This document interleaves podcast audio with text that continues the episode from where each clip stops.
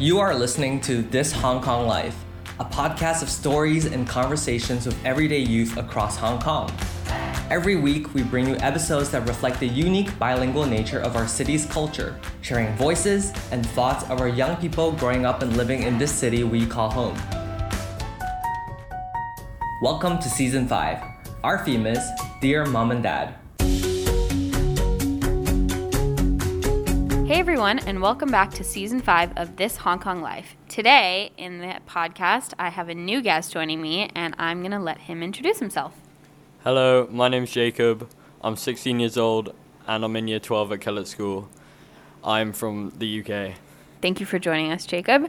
So, um, I'd first just like to start off by saying welcome.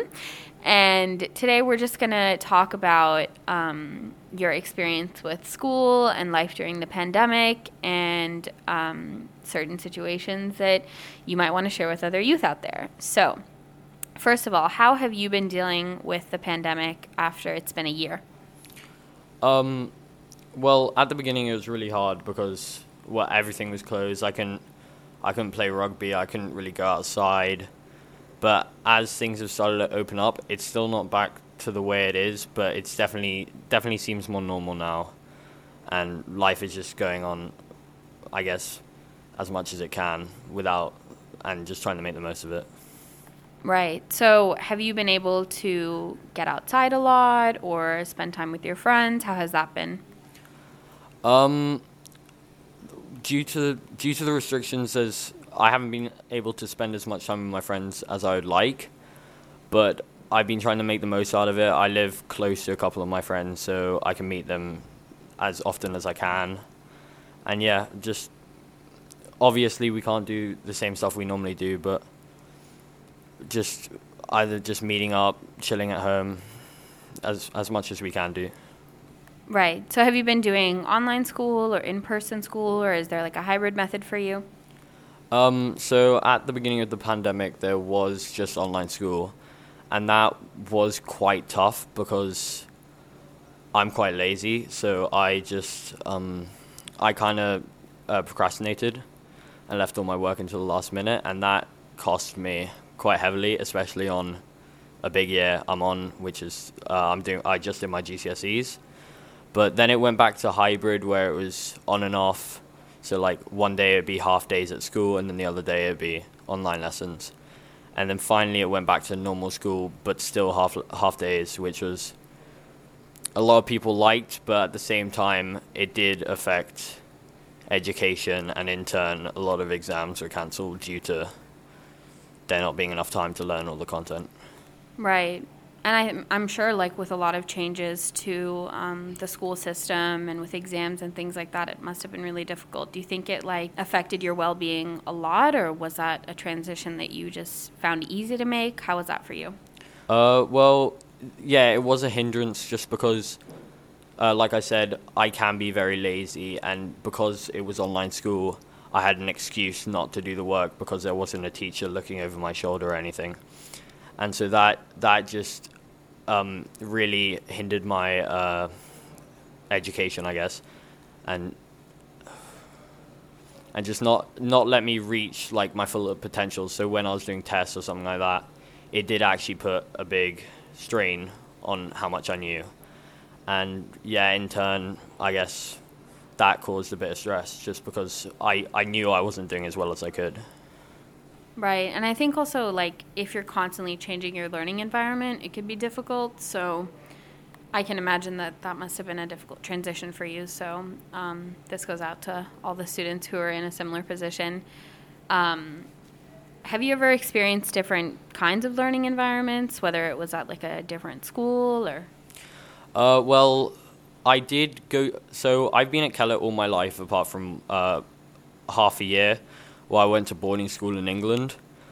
And um, yeah, that was a really different experience because Kellett, I mean, you arrive at eight, you finish at three, you're done for the day. But boarding school, it's it's your life. Like the people you're living with are almost your family. And yeah, there was a lot of stress just because the people I was put with in my house that I was living with all the time, they weren't necessarily the best people. Obviously, there were there there were a lot of people that were nice, but at the same time, there's it only takes like a couple bad people just to make your experience worse.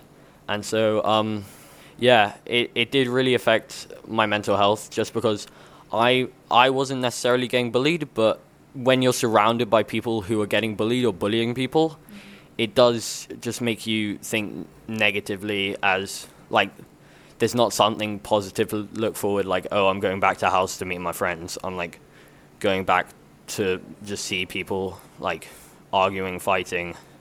It just wasn't a nice atmosphere to be around. So I can imagine with a toxic environment like this, it must have been really difficult um, and quite challenging to manage. Was there um, any kind of support system besides friends that you had in school? Um, uh, there was definitely a support system. Like there was uh, like pastoral care and all that, but no one really used it just because because you're living with each other. There's no way to like tell a teacher and then escape away and not get any of the backlash. But so because you were living with each other, if you snitched on someone, there would be a backlash that you couldn't necessarily like stop. And obviously the teachers were great and they tried to do everything in their power, but it's just not enough when you're sleeping five feet away from someone else. And um, because because I was in the UK and my whole family's in Hong Kong, it was due to the seven hour time difference. Although I wasn't getting bullied, I still kind of wanted to talk about it, and because of the seven hour difference, it was very hard to. And um, in turn, yeah, I kind of just bottled everything up. Right. So, were you able to kind of create any means of communication with them, or was it that you did have it, but it wasn't it wasn't as effective, or it wasn't as um, kind of streamlined as you thought it would be, like with your parents or family or maybe other friends back home? Um, yeah. So when I came back uh, from the first term and came for Christmas, it I I knew I didn't necessarily want to stay stay there, but I thought, oh, it's just a new school. I wouldn't really like to um, I wouldn't really like to give this up straight straight away because like I know everyone struggles when they move to a new school.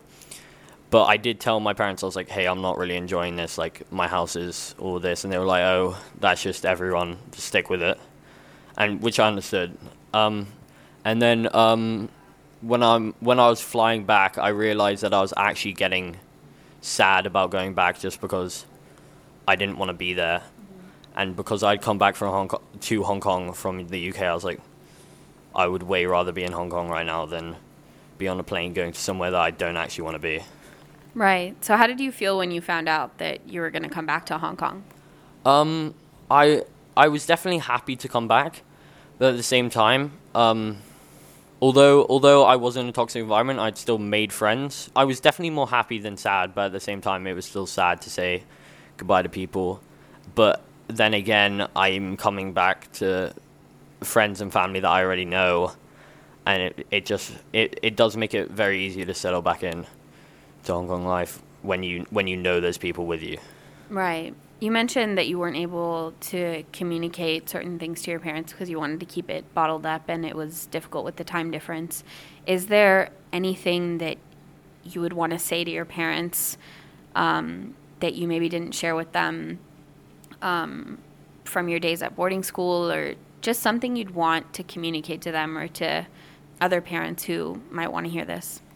The thing I'd say to my parents is probably that I just wish we communicated more because although although we're still in the same country now, we don't communicate as much as I'd like to, and due to the fact that I was in England, it just uh, made that a whole lot worse and just kind of excluded me from my family almost, which was um, which was definitely um, a big a big factor in me kind of wanting to go home because I was I was homesick, and yeah, it just being in a, being in a negative environment while you're missing a more positive environment definitely has a negative impact on on yourself and your well-being.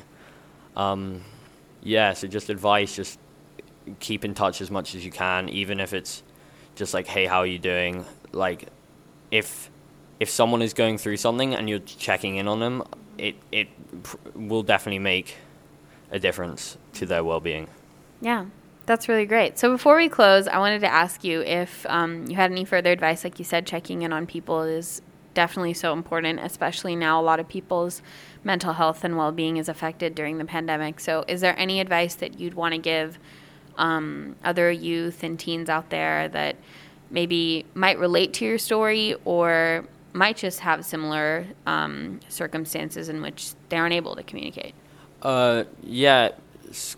So because I was in boarding school and I wanted to come home, uh, I didn't I didn't want to show it to anyone, so I was bottling up my emotions, and that made me really frustrated, and it didn't really allow me to enjoy things as as much as I should have. Like me spending time with my friends, I was still frustrated, mm-hmm. and yeah, so I would just say find like an outlet to your emotions, whether it's someone you someone you trust or just I don't know, ru- like a sport or a game, just anything to kind of escape.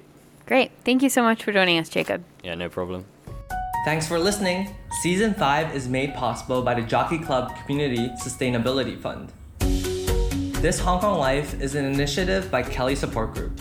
We are a youth organization empowering young people to reach their full potential in Hong Kong. If you like this show, please subscribe and get new episodes every week. We would love to hear from you. Nominate yourself or a friend to share next. Drop us a note at hklife at kely.org. See you next time.